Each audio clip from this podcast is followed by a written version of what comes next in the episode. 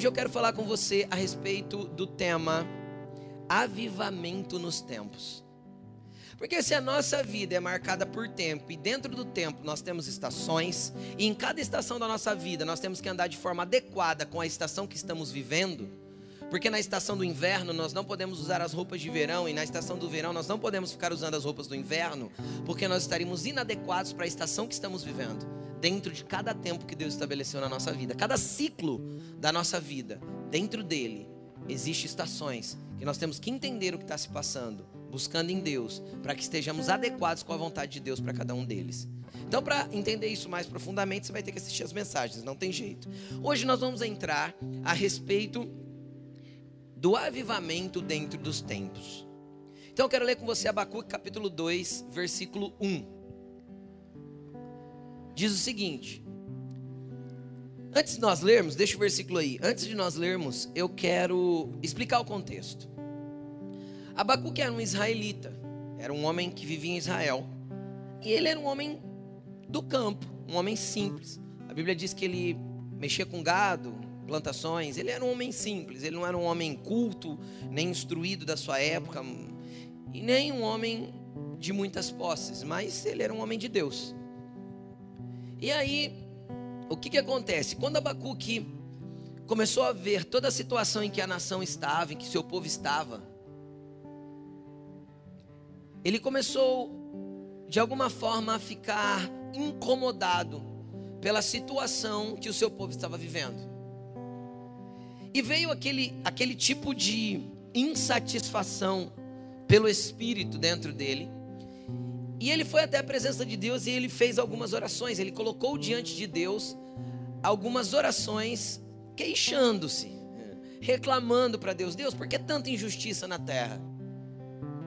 Porque os, os maus se sobressaem aos bons. E ele continua orando, Deus, por quê? Por que dor? Por que opressão? Por que o nosso povo está tão distante de, do Senhor? O que que acontece? E quando ele terminou essa oração, que é a oração do capítulo 1, então ele fez a seguinte declaração: Ficarei no meu posto de sentinela e tomarei posição sobre a muralha. Aguardarei para ver o que o Senhor me dirá e que resposta terei à minha queixa. Deixa aí o versículo, nós vamos ler alguns outros. Deixa eu te explicar uma coisa. Quem está buscando discernir o que Deus está fazendo, e porque algumas coisas ao seu redor não estão fluindo, andando do jeito que você espera, a primeira coisa que você precisa entender é que você precisa entrar num lugar de sentinela. Ninguém que anda distraído, disperso, entretido, focado em outras coisas mais do que as coisas do Senhor, terá percepção sobre aquilo que Deus tem sobre a própria vida e sobre a vida dos que estão ao seu redor. O que que Abacuque fez? Ele falou assim: tudo bem, orei, e orei uma queixa, uma reclamação. Quem já orou reclamação para Deus? A gente é bom em orar reclamação, não é? reclamação é o que a gente mais leva para Deus, né? Deus, por que isso? Por que está acontecendo comigo? E aí o que, que acontece? Acontece que Abacuque, ele, a Bíblia diz, ele diz assim: ó, Eu ficarei no posto de sentinela e tomarei posição no alto da muralha. Deixa eu te explicar. Abacuque não era sentinela da cidade. O que ele está falando é no ambiente espiritual. Eu vou pegar um lugar na onde eu consigo ter uma visão ampla. Eu vou entrar num lugar espiritual, na onde eu consigo enxergar além dos meus olhos naturais, o alto da muralha, e eu vou ficar de sentinela. Até quando? Até que Deus me responda. O problema é que muitas vezes a resposta de Deus não vem no nosso tempo. E nós não temos paciência para esperar Deus responder. Eu venho no culto no domingo, eu oro. Se Deus não respondeu na hora do culto, amanhã cedo eu já saio tomando as minhas decisões, fazendo na força do meu braço, conduzindo a vida do meu jeito, tomando todo o controle da minha vida de novo, quando no domingo eu entreguei para Jesus o controle da minha vida. Deus, entrego toda a minha vida para você. Até amanhã de manhã, se o Senhor responder. Se o Senhor não responder, deixa comigo. A gente é muito bom em assumir o controle de novo e não esperar no lugar alto até que a resposta venha. Agora, sabe o que é interessante do sentinela? O sentinela tinha algumas características. Primeiro, ele buscava ver acima do olhar dos demais. Sabe por quê? Porque hoje em dia, e sempre foi assim, mas hoje mais, mais porque temos a internet, a internet e a propagação de tantas coisas, uma multidão de informações que muitas vezes a gente não consegue nem digerir. Mas hoje existe uma grande onda de ensinar o homem a entender a si mesmo a partir de si mesmo. Olha para a terra, vê o que está acontecendo. Olha, é, o teu, é isso, é aquilo, é o teu perfil disso, é aquele, aquilo. E, a, e o homem tenta conduzir a sua vida olhando pela ótica de si mesmo. É um monte de galinha querendo ter visão de águia. E visão de água nós só temos quando Deus nos coloca no alto e nos faz enxergar por cima da maioria, porque nós estamos enxergando a partir da perspectiva dele e não da nossa. E a perspectiva de Deus normalmente é completamente diferente da nossa perspectiva. Nos lugares que nós normalmente enxergamos morte, Deus está enxergando a vida que Ele vai gerar a partir daquele ambiente de mortificação do meu eu. Normalmente é assim. Só que a gente tem dificuldade de entender essas coisas. Então, quem quer ficar atento àquilo que Deus está fazendo, quem quer entender tempo e estação, quem quer andar 2022 dirigido, conduzido e conectado à vontade de Deus para si, precisa estar atento aos sinais e às direções que Deus tem para a tua vida, para a tua família, para os teus negócios, para o teu trabalho e para tudo isso. Enquanto o teu alvo for a terra, a tua condução será a terra. O dia que o teu alvo, independente do que aconteça na terra, for o Senhor, então Deus vai te colocar com uma perspectiva diferente para que você veja como um sentinela. Agora, sabe qual que é mais uma característica de sentinela? Sentinela não pode cochilar. Porque no cochilo do sentinela o inimigo pode chegar. Sentinela não pode cochilar. E o que nos faz cochilar nesse tempo? As distrações, os entretenimentos e tudo aquilo que tira a nossa percepção do que Deus quer fazer na nossa vida. Outra coisa que a gente tem que entender a respeito de ser sentinela, para que nós estejamos antenados na resposta que Deus vai dar. O sentinela, se ele está em cima da muralha, ele não consegue deixar pré-determinado de que lado que a ameaça virá. Então imagine ele em cima de uma muralha, ele pega e fala assim, ó, gente, eu vou ficar aqui hoje, ó, porque se vir algum inimigo, vai vir dali, ó. Tem como ele fazer isso ou não? Não, porque ele não sabe de onde virá. O porquê que eu estou falando isso? Porque muitas vezes você busca estar como sentinela para esperar a resposta de Deus, só que você pré-determinou que jeito que Deus tem que responder. Quantas vezes a gente ora, estabelecendo para Deus a resposta já, Deus, em nome de Jesus, eu quero isso, isso, isso, desse jeito, desse jeito, desse jeito. Deus, eu quero o presente, mas tem que ser embalagem vermelha com laço dourado, com florzinha colorida. Deixa eu te explicar uma coisa: os maiores presentes de Deus para a tua vida não estarão embrulhados na embalagem que você predeterminou no teu coração. Eu vou, eu vou repetir isso. Os maiores presentes de Deus para sua vida não estarão embalados na embalagem que você determinou no teu coração. Não estarão. Deus é surpreendente em dar presente que não tem nada a ver com aquilo que a gente idealizou. Então, como sentinela, eu não posso esperar que venha de um jeito. Eu tenho que estar pronto para receber de Deus do jeito que Ele quiser falar da forma que Ele quiser mostrar, do jeito que Ele quiser direcionar, da forma que Ele quiser apontar para mim. Sabe por quê? Porque muitas vezes nós invertemos o papel. Quando eu pré-determino para Deus que jeito Ele tem que fazer para mim, é como se eu estivesse dizendo para Deus assim: ó, você me serve, Deus.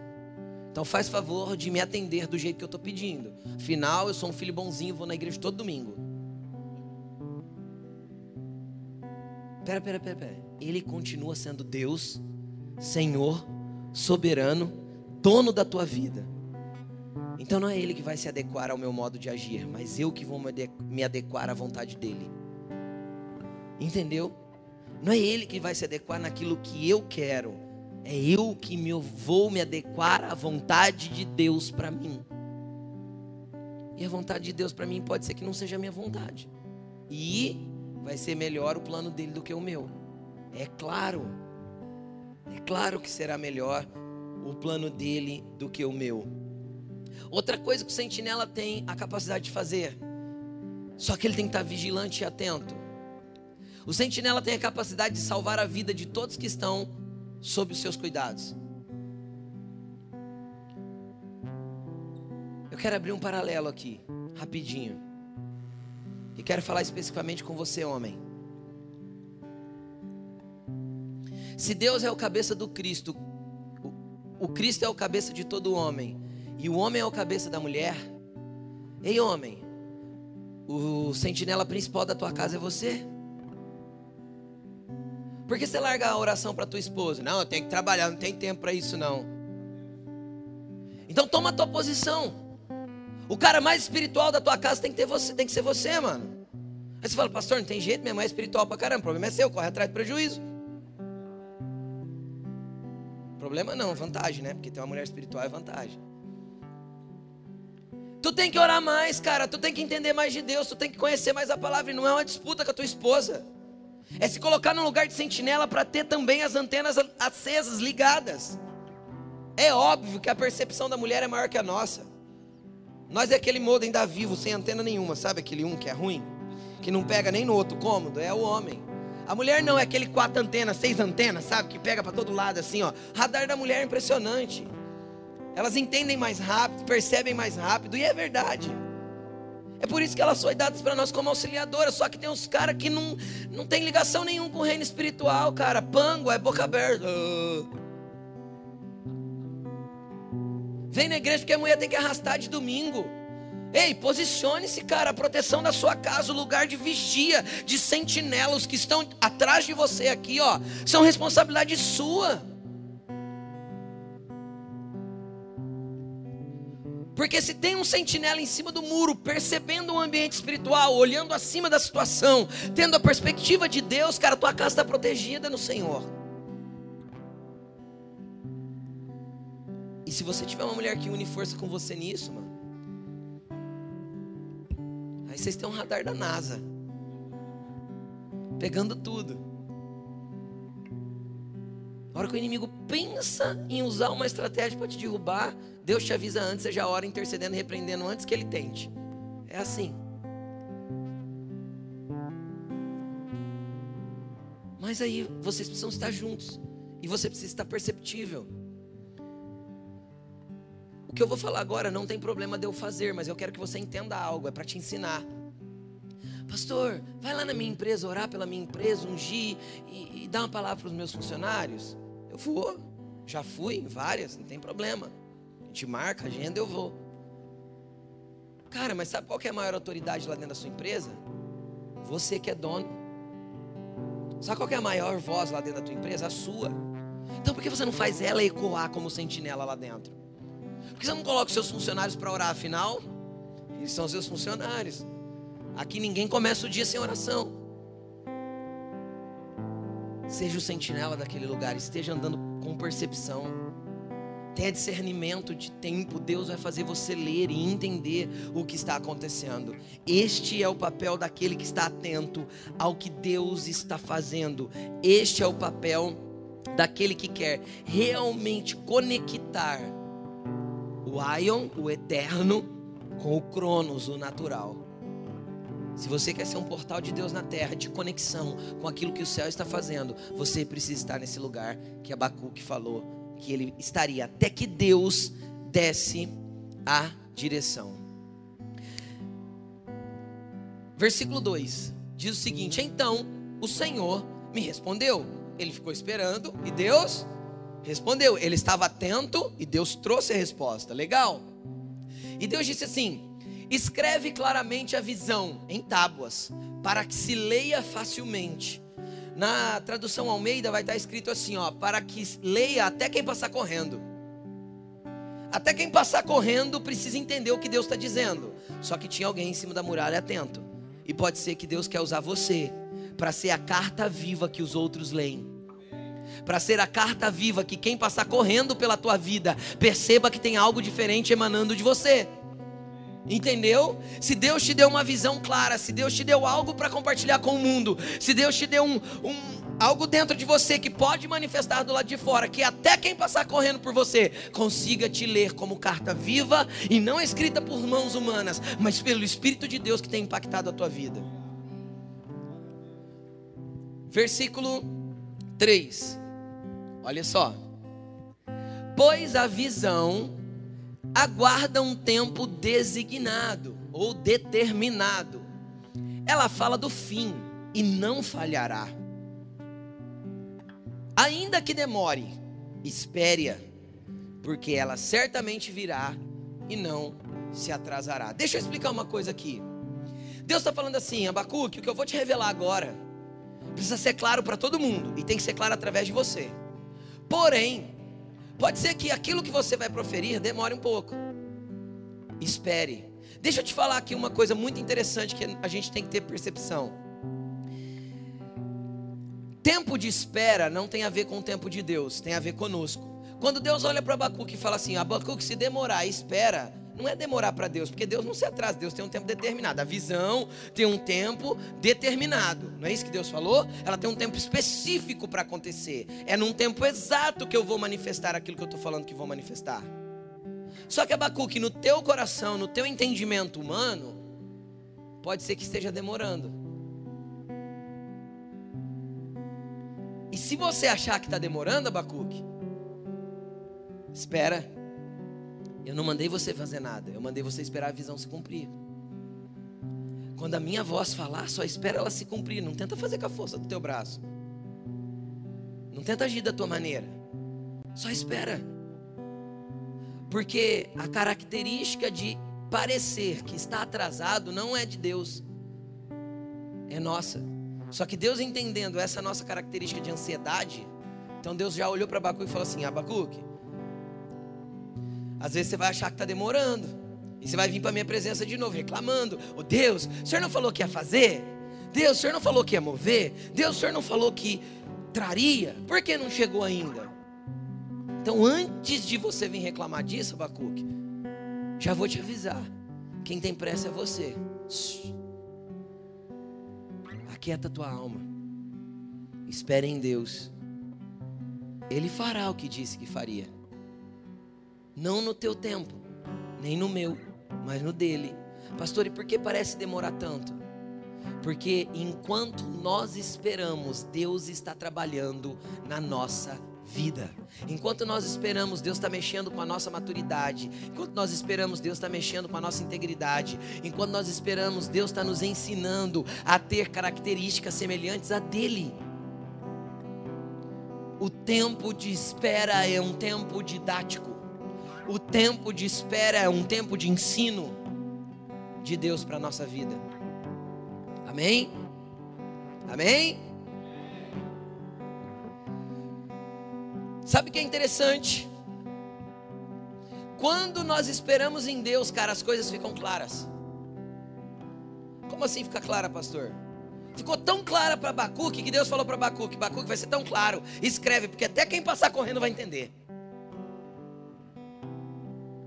Deus traz clareza quando a gente sabe esperar. Quando a gente sabe esperar, a gente passa a ter de Deus a perspectiva certa e o entendimento certo do tempo que Ele quer fazer cada coisa na nossa vida. Amém? Aí o que é o problema? O problema é saber esperar. O problema é, mesmo esperando, ainda estar no alto da muralha, atento ao que Deus está falando. Por quê? Porque a gente é predisposto a desistir. Sim ou não?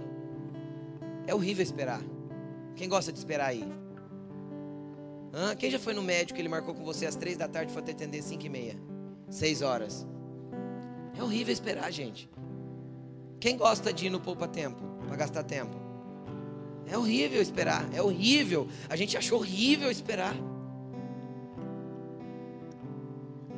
Por quê? Porque a espera é uma percepção humana de perca de tempo. Mas quem espera em Deus não perde tempo. Quem espera em Deus é porque está discernindo o tempo. Vamos entender isso agora. Nós vamos para Abacuque 3:2. Eu gostaria que fosse colocado para mim, por favor, na versão Almeida, corrigida. A NVI fica meio estranho esse versículo. Eu não gosto da tradução da NVI. Coloca na corrigida para mim, essa mesmo. Preste atenção nisso aqui. Abacuque então ouve de Deus todo o decreto, toda a visão. Deus fala. Quando Deus termina de falar, Deus, Abacuque faz uma oração. E olha o que ele diz: Ouvi, Senhor, a tua palavra e temi. Cara, o que Deus revelou para Abacuque, o discernimento que Deus deu para Abacuque, foi tão grandioso, tão pesado no seu entendimento profético, que Abacuque que gera um temor dentro de Abacuque. E esse temor não é medo, porque nada que Deus faz é ruim. É um temor no sentido de entender a grandiosidade da visão e a soberania de Deus sobre todas as coisas. É um temor de reverência e de entendimento de quem Ele é. E sabe o que é interessante? Todo temor legítimo, preste atenção nisso. Todo temor legítimo vai se converter em clamor. Todas as vezes que eu ouço uma palavra de Deus e vem um temor legítimo no meu coração, isso vai se reverter num clamor do meu coração. Agora Abacuque não vai para a presença de Deus para reclamar. Agora Abacuque vai para a presença de Deus para clamar. Qual foi a última vez que você entrou na presença de Deus com santo temor, clamando e não reclamando? Da vida, clamando pelas coisas que Ele está te mostrando, clamando pelo discernimento que você está tendo, clamando porque você entendeu que tempo você está vivendo, e se você não clamar, você tem a percepção que tudo vai ruir. E aí ele clama, e o que ele clama? Eu quero que você entenda isso. Aviva, ó Senhor, a tua obra no meio dos anos, no meio dos anos, faze-a conhecida. Deixa aí o versículo. Preste atenção aqui em mim. Olha o que ele está falando, Senhor. Eu ouvi a tua palavra e tive temor, então eu vou clamar agora, Senhor. Aviva a tua obra. No meio dos tempos, porque a palavra anos aí também pode ser traduzida como tempo no hebraico. Aviva a tua obra no meio dos tempos. No meio de cada tempo, Senhor, aviva a tua obra e faz ela conhecida. Agora eu quero explicar uma coisa muito importante a respeito da obra de Deus.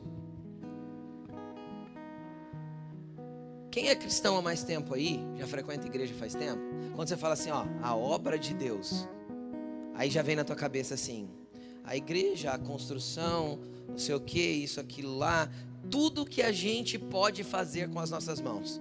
Sim ou não? Sim. Isso não é a obra de Deus. Hã? Não. Essas são as nossas obras feitas para o reino de Deus, mas isso não é a obra de Deus. Quer que eu te mostre na palavra?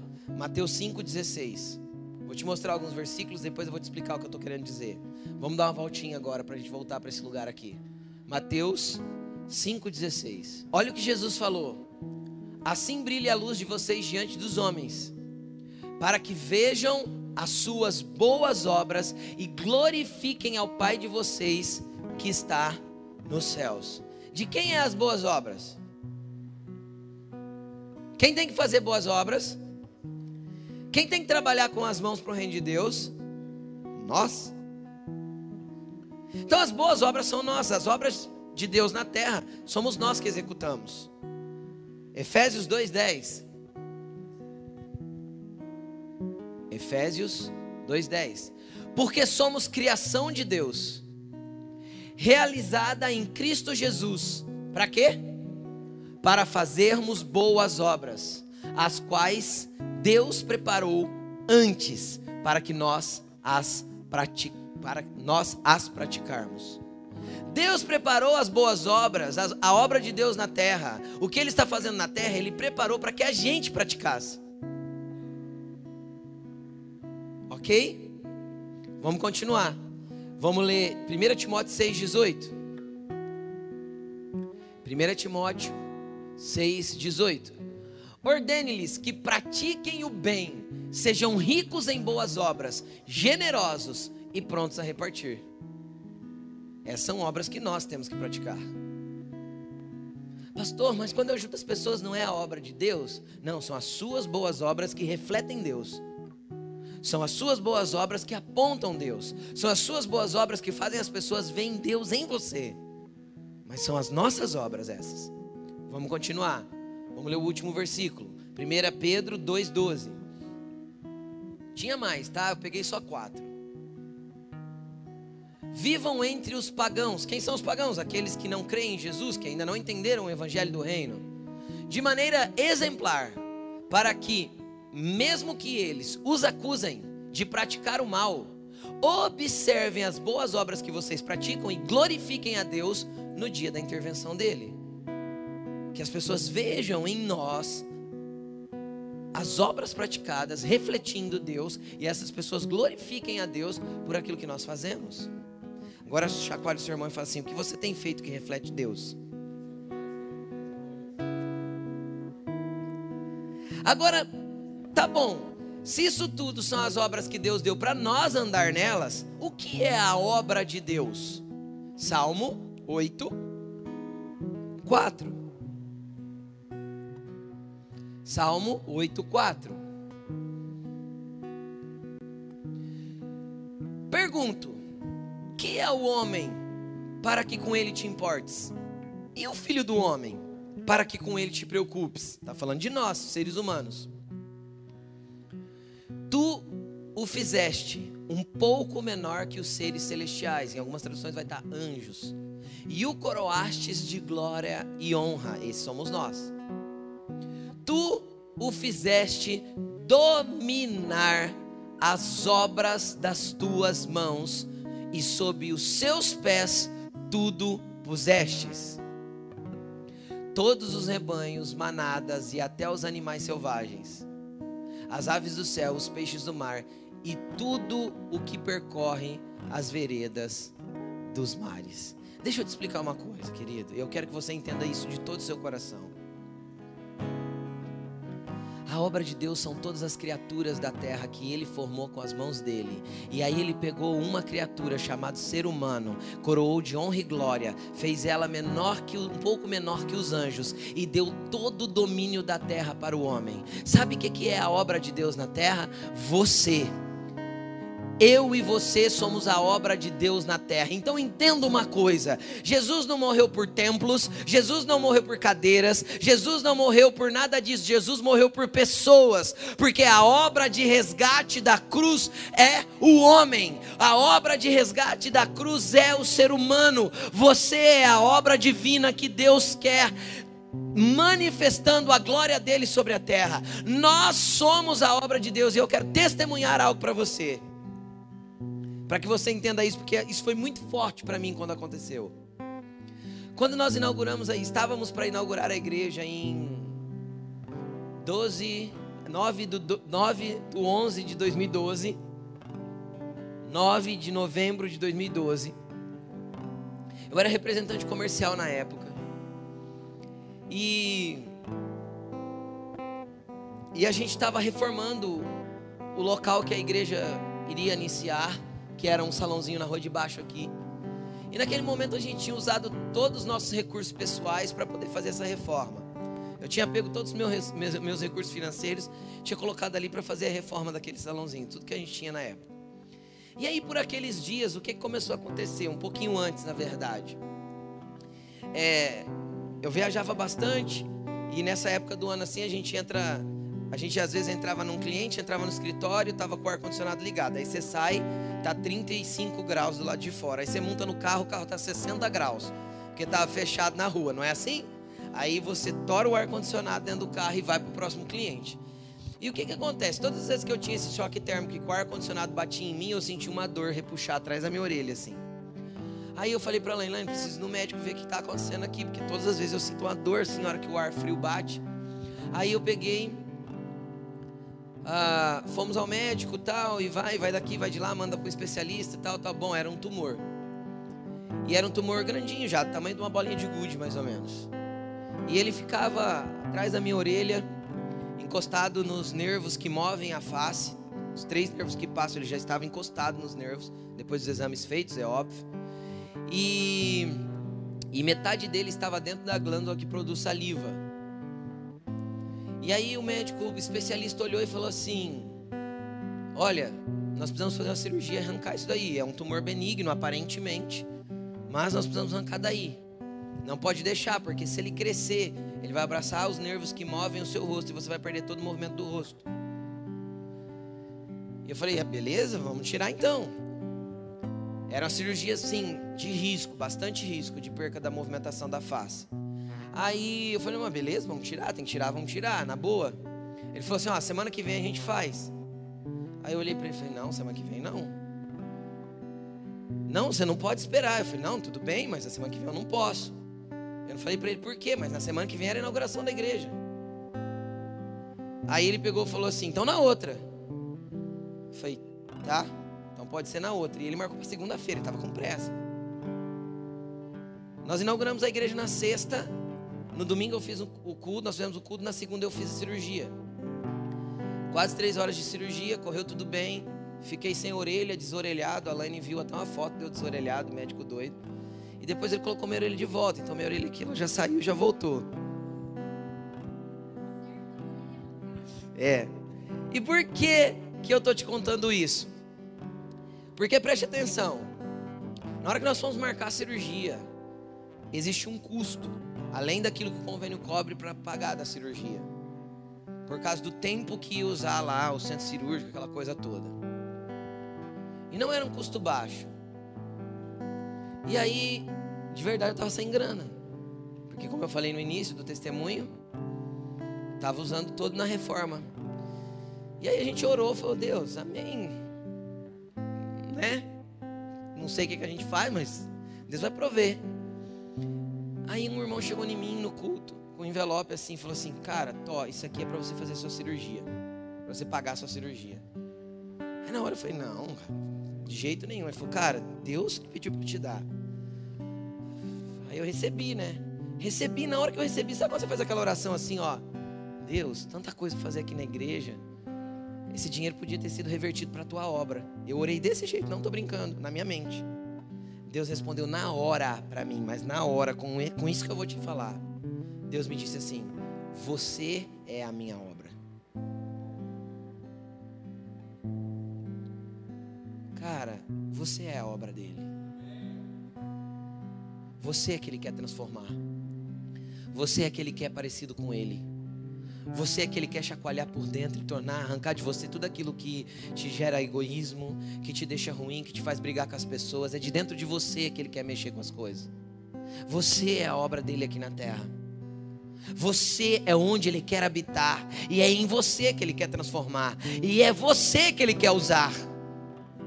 E é você que Ele quer que manifeste quem Ele é.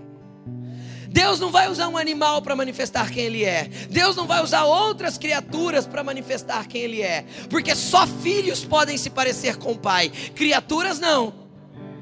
Sabe o que acontece? Deus tem várias criaturas, mas você é filho dele. Todas as criaturas louvam a Deus, mas você se relaciona com Ele.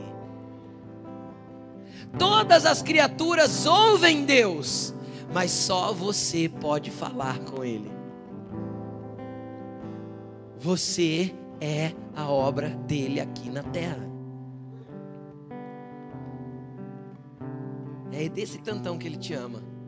Agora, por que, que eu te falei tudo isso? Voltando para Abacuque, coloca de novo, por favor, para mim. Abacuque 3, 2. Naquela versão lá. Ele fala assim: Senhor, aviva a tua obra. no meio dos tempos e faze-as conhecidas. Entenda uma coisa: a obra de Deus só será conhecida através da obra de Deus que é você. Sabe quem que pode manifestar o poder de Deus para outra pessoa? Você, através de você, que Deus vai usar para que o reino dele se manifeste, para que a obra dele se manifeste em outra pessoa. Deixa eu explicar uma coisa: quem cura é Jesus, não é? Só que ele fala assim: impõe as mãos sobre os enfermos e eles ficarão curados. Ou seja, a obra que Deus está executando na vida do outro, porque a, aquela pessoa também é a obra de Deus, é através de nós, que somos os seres que vão manifestar quem Ele é. Então, tudo que Ele quer é trabalhar em nós para que nós estejamos prontos para manifestar quem Ele é.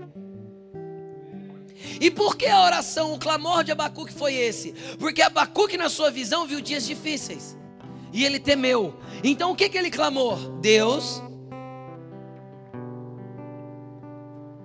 será que a gente vai aguentar? Então aviva, no meio deste tempo, entre as estações que vão se mudando, traz avivamento para a tua obra. E o que, que é avivamento? Avivamento, a palavra viva aí em qualquer lugar, é isso que significa.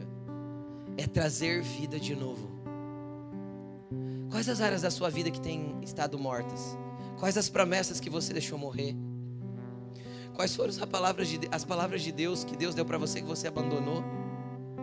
Porque você não soube esperar o tempo? Quais eram os projetos que Deus tinha colocado no seu coração que você não executou porque você não teve paciência de esperar Deus agir? Se você é a obra de Deus e Ele quer manifestar a obra dele através de você, ei, Busque avivamento para as áreas mortas da sua vida. Aviva esta obra, Deus, enquanto os tempos se movem, porque eu sou ansioso, não sei esperar, ou porque eu desanimei, ou porque eu desisti da tua promessa. Deus, aviva a tua obra no meio dos tempos, no meio dos anos, manifesta através de mim a tua obra, mas que seja com avivamento, que seja com vida de verdade, que seja manifestando a tua vida, transmitindo quem o Senhor é. O clamor do profeta foi exatamente esse: Deus, se o Senhor nos não nos avivar, no meio dos tempos, nas transições das estações, nós vamos falecer. Aviva, Deus, a tua obra em cada mudança de estação, porque cada mudança de estação requer uma adaptação. E o que, que muda, o que, que acontece nas adaptações? Muitas vezes a gente quer desistir. Por quê? Porque a gente não gosta de mudar. Porque a gente não quer ser diferente. Porque a gente não quer que Jesus mexa na gente. Porque a gente não quer sair da zona de conforto. Porque a gente desenhou o pacote do presente, a gente quer do jeitinho que a gente desenhou. Cara, sabe o que, que Abacuque cantou depois disso aqui? Não é uma canção, é uma oração, mas virou canções para todo lado. Deus, mesmo que não haja vaca nos currais, mesmo que as ovelhas acabem, mesmo que não haja fruto na, vi, na vide ou na oliveira, Deus, o meu coração se exaltará no Senhor, eu me alegrarei no Deus da minha salvação. Por quê? Porque Abacuque entendeu que, independente da circunstância, dentro do tempo, o que importa é ele estar avivado, o que importa é a vida de Deus estar dentro dele. A Bíblia nunca te garantiu tempos apenas de paz e bonança, isso é uma mentira. Jesus falou: No mundo vocês terão aflições, mas não turbe o vosso coração. Eu venci isso por vocês. Creiam, creiam em mim.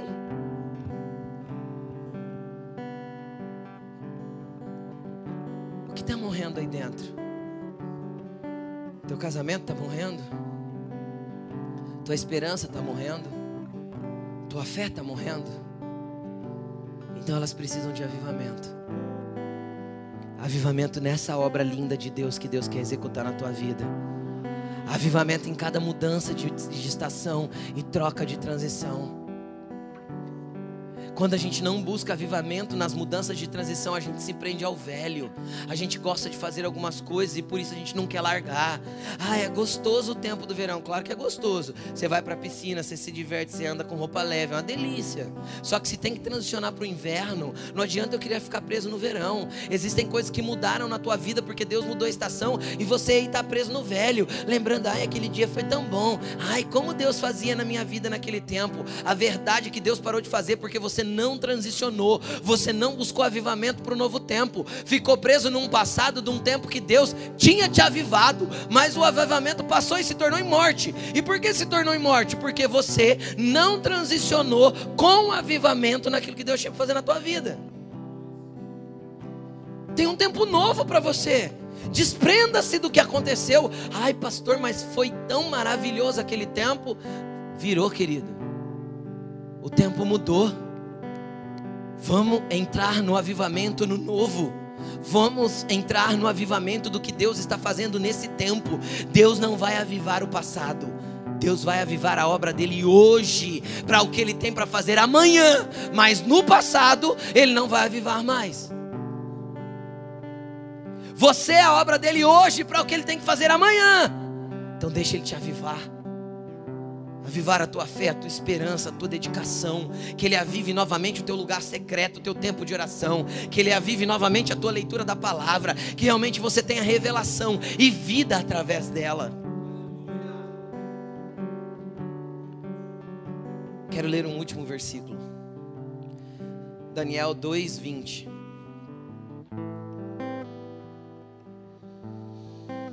Daniel 2:20.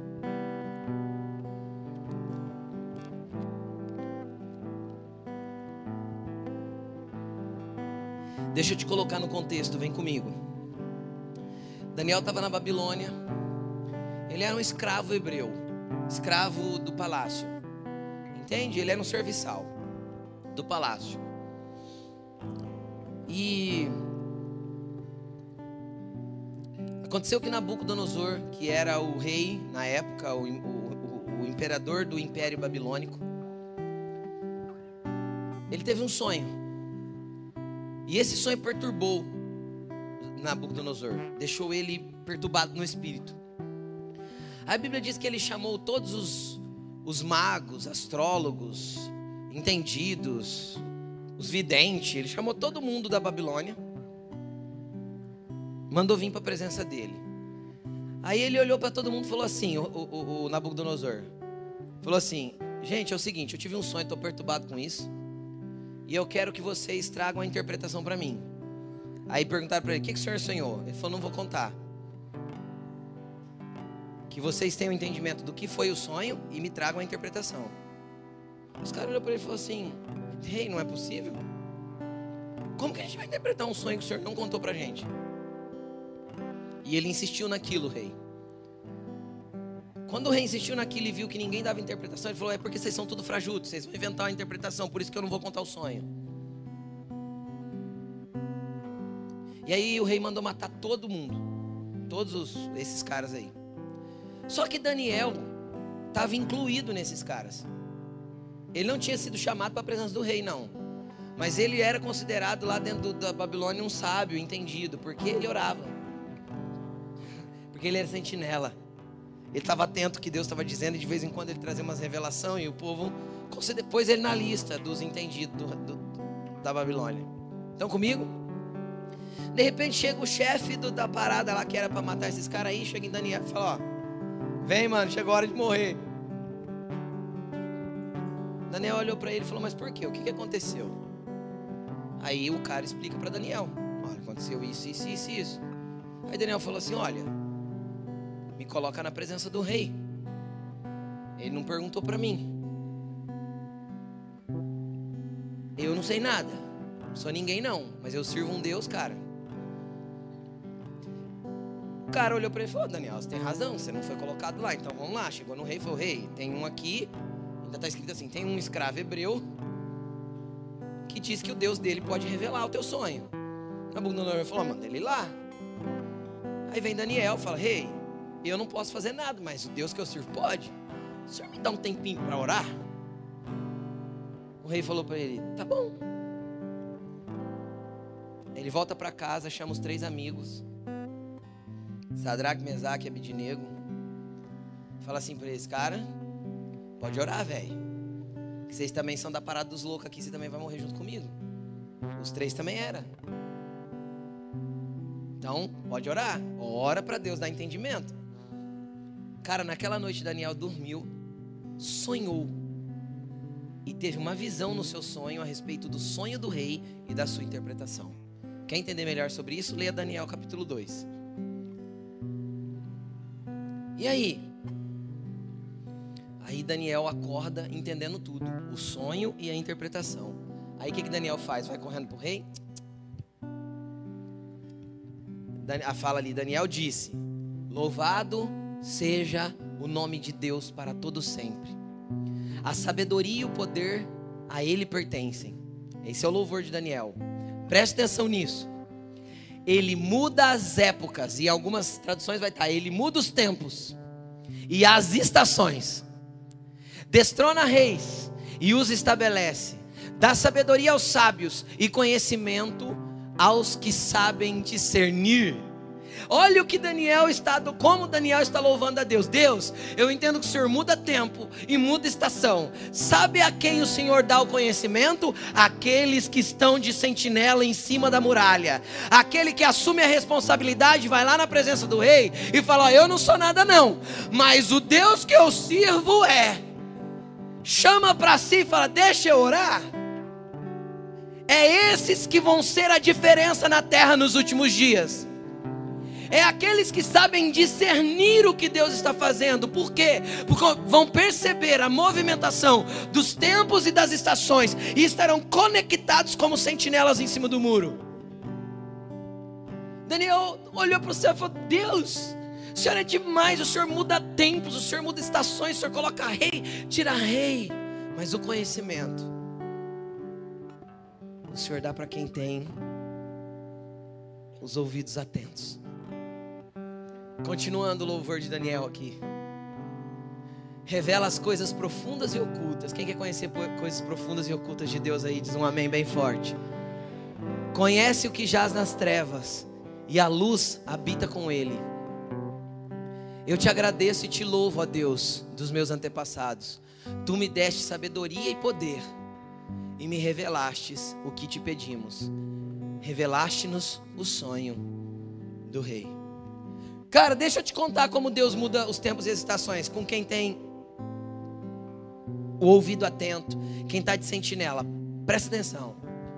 Daniel chega lá na presença do rei e fala assim: Rei, vamos lá.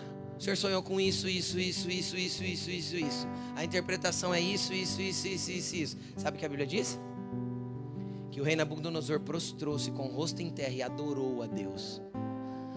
Adorou ao Deus de Daniel. Sabe por quê? Porque a obra de Deus chamada Daniel manifestou o Deus que ele era na frente do rei. Sabe quem é essas pessoas? É quem estão atentos àquilo que Deus está fazendo, é quem está disponível para ouvir, é quem está disponível a obedecer. Aí deixa eu te falar uma coisa: sabe por que é Deus que muda, estabelece, tira e põe? Porque quando Nabucodonosor acaba de adorar a Deus, ele pega Daniel e coloca Daniel como governador do Império Babilônico. O escravo hebreu, querido, agora é governador da Babilônia. O Zé Ninguém, que era serviçal do palácio, agora manda em todo mundo.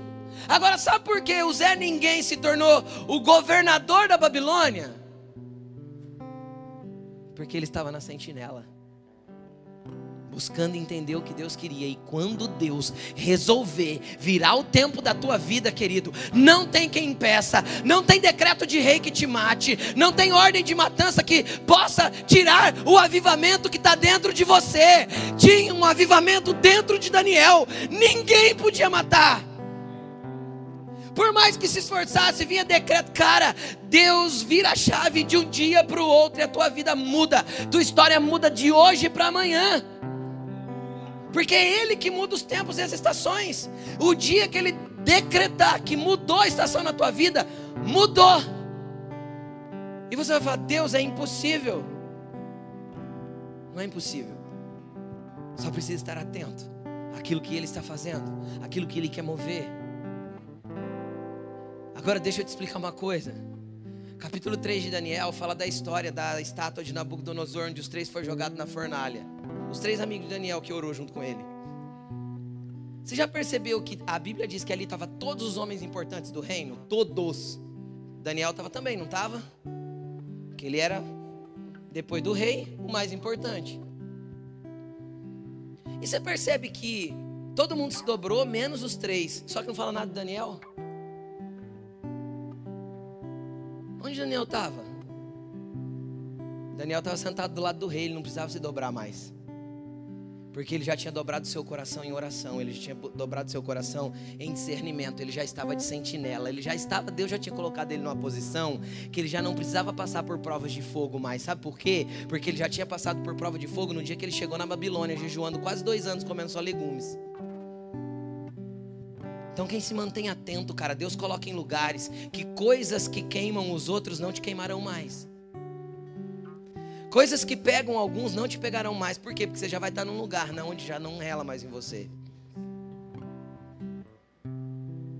Entenda que Deus tem coisas grandiosas para fazer na sua vida. O que Ele quer te avivar. Você é a obra dele neste tempo. Coloque-se de pé, vamos orar.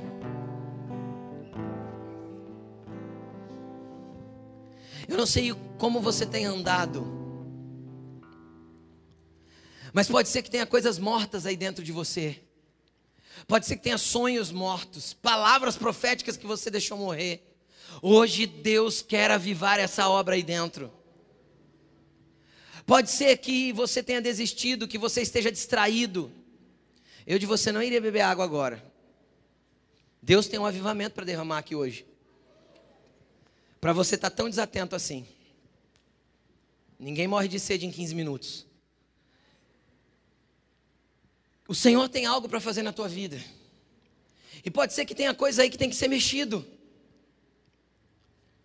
Existe um avivamento para Deus tirar a morte de dentro de você.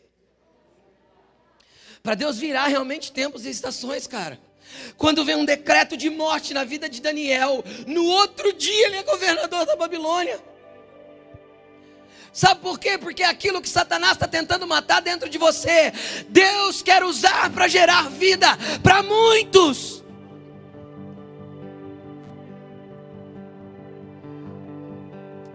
Eu não sei o que você está vivendo, se você precisa de um avivamento na área da tua família, se você precisa de um avivamento dentro do teu coração, se você tem andado despercebido e precisa hoje voltar a erguer as suas antenas e estar atento. Eu não sei qual que é a, a, a concepção do que você está vivendo.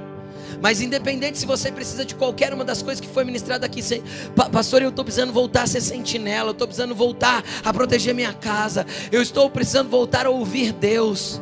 Pastor, eu não acredito que eu possa ouvir Deus. Como assim? Jesus falou: As minhas ovelhas ouvem a minha voz. Sai do teu lugar e vem até aqui na frente para a gente orar junto. Você que precisa de qualquer uma dessas coisas. Vem, chega bem aqui perto do púlpito para que a gente possa orar juntos. Você que precisa se desprender do velho. Às vezes o velho foi bom, foi um tempo de avivamento, mas Deus quer te transicionar para o novo dele, para o avivamento dele nesses dias. O que, que você vai orar, Senhor? Aviva a tua obra. Aviva essa tua obra aqui, Jesus.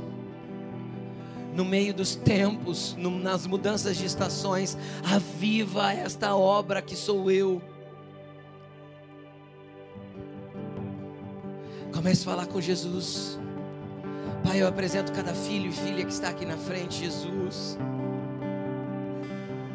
Nós somos incapazes de gerar avivamento, mas o Senhor é a vida eterna que habita dentro de nós, Espírito Santo. Eu clamo a Ti que o Senhor venha com vida no coração de cada filho aqui. Em nome de Jesus, eu declaro uma desconexão com um passado que foi bom, para que eles possam entrar no novo, daquilo que o Senhor tem para realizar na vida deles, hoje e no futuro.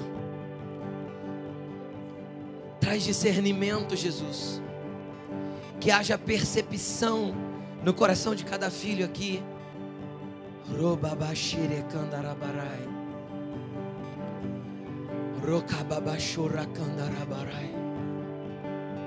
Vem com fogo e glória neste lugar, Jesus.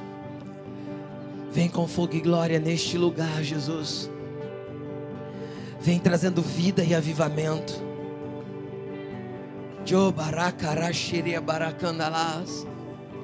Vem arrancando filhos deste lugar de morte, de desconexão, de distância. Que caia por terra todo conceito humano de desenho que eu tenha feito para receber alguma coisa de Deus, não, que seja a tua maneira, da tua forma, no teu molde, Jesus. Que o avivamento de Deus acompanhe cada transição da sua vida. Que cada virada de estação você possa buscar o avivamento que vem dele. Entenda uma coisa: o Senhor quer mover a tua vida plenamente. Só que para isso você precisa subir na muralha. Então não ande desatento. Não saia daqui e volte a viver a sua vida como se você só tivesse que lembrar de Deus domingo que vem.